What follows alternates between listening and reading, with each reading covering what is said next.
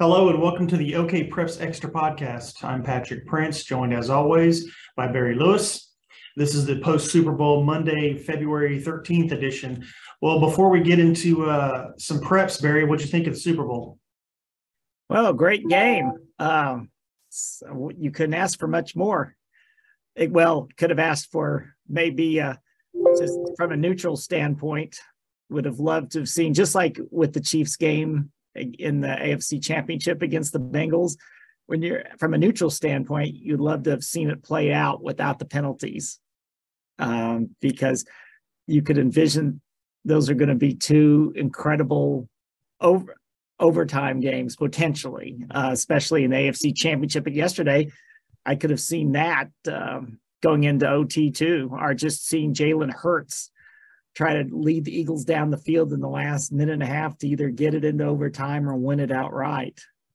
And then, of course, Mahomes then to have to come back, and Jalen Hurts gives him 20 seconds left, and then Pat Mahomes then leads the Chiefs back. So it would have been some spectacular potential for some spectacular finishes with those quarterbacks, but uh, um, the penalties uh, that had to be called um, prevented that.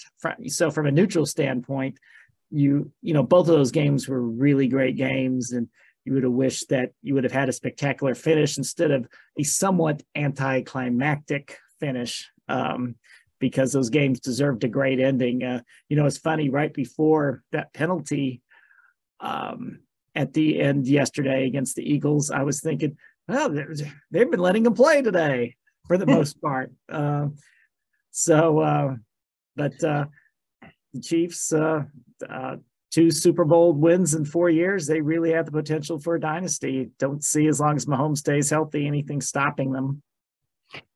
Yeah, he's only 27, right? He's he's yeah. What did you think of the James Bradberry penalty? Some say you can't call it in that instance. Some say you got to call it, and he, the player himself, even said it was a penalty. What What do you think? My initial reaction was again what I sort of alluded to. Yeah, you you really hate to see games a penalty being called in those last moments when it's such a great game and having such an impact, basically decide pretty much deciding the game at the end. Uh, whereas my in the Bengals game, it's like something that's just so obvious. You see that called all the time. You got to call it.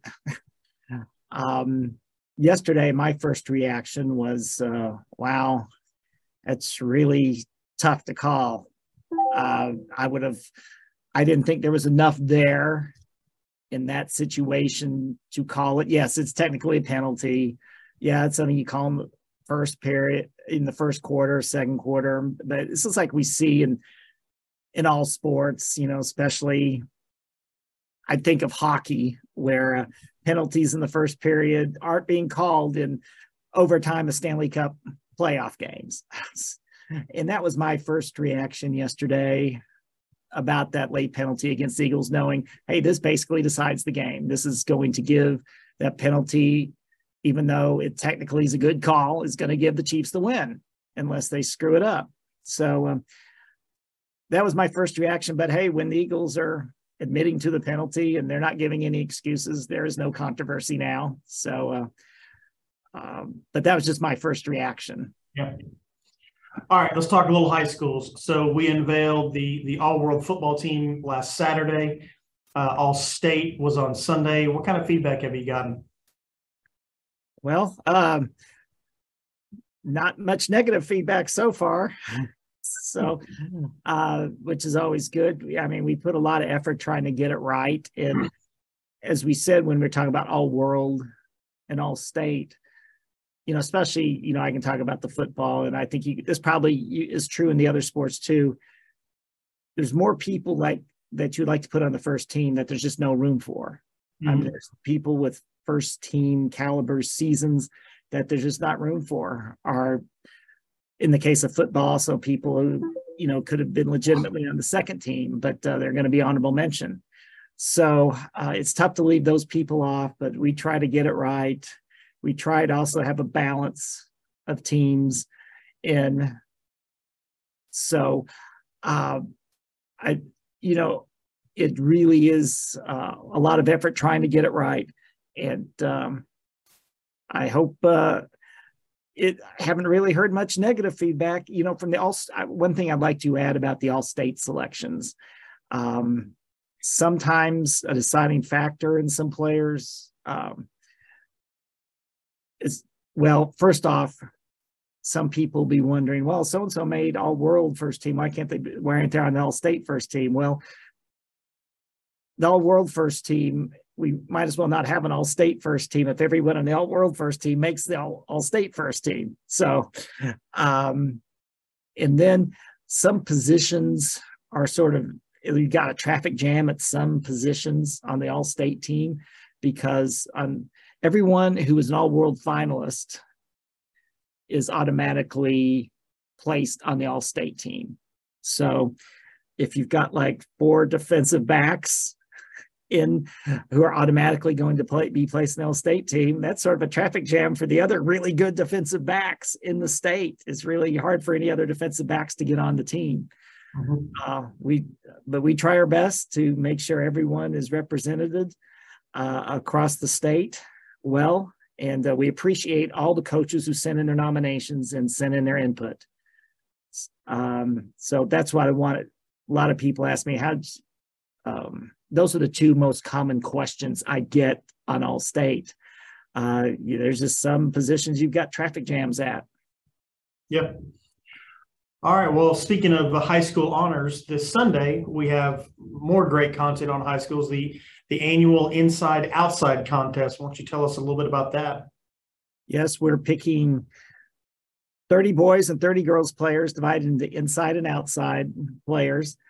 Um, and this is just something we have fun with. Uh, we choose um, the um, some of the most notable players in the boys and girls sides, and uh, we have a contest where people can vote over the next two weeks, starting Sunday, on who they feel is the best inside or outside player for boys and girls basketball. So it's sort of like a uh, this voting is spread over two weeks and it's it's just a fun contest. We like to have some fun with it, and um, and um, last year we had quite the battle. We had like our biggest all-time voting response in the Mr. Inside contest.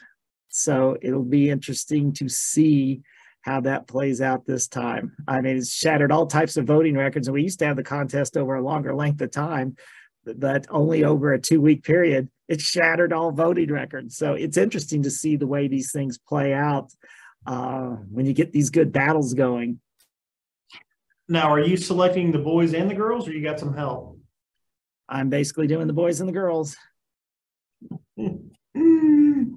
uh, all right. Well, let's stay with basketball. Uh, you saw a couple of good games last Friday. Uh, Bixby Owasso boys and girls. Why don't you share uh, share with us a little bit about that?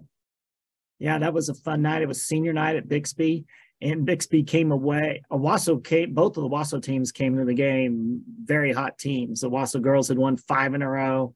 Owasso boys had won nine in a row. Other than Broken Arrow, they were really the hottest 6A East team.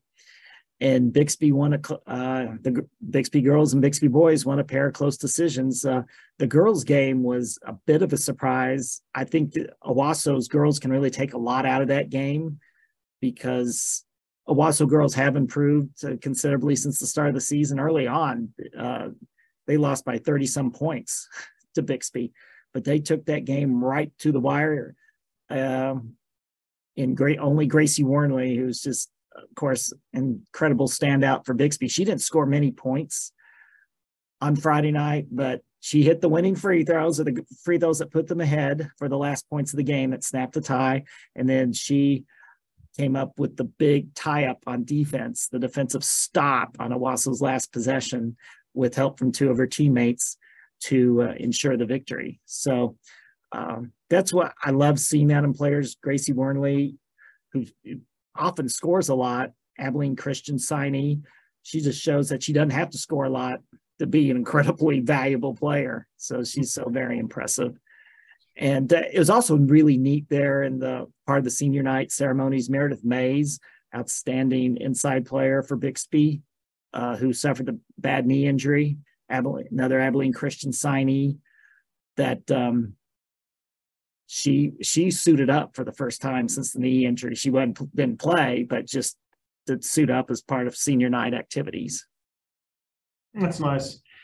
So tell me about the Bixby boys a little bit, Barry. I really like the, the quote in your story from the from the boys coach where he said, you know, Parker Friedrichsen gets the headlines as as he should, but we got we got other guys too. So what's Bixby like other than Parker Friedrichsen? We all know about him.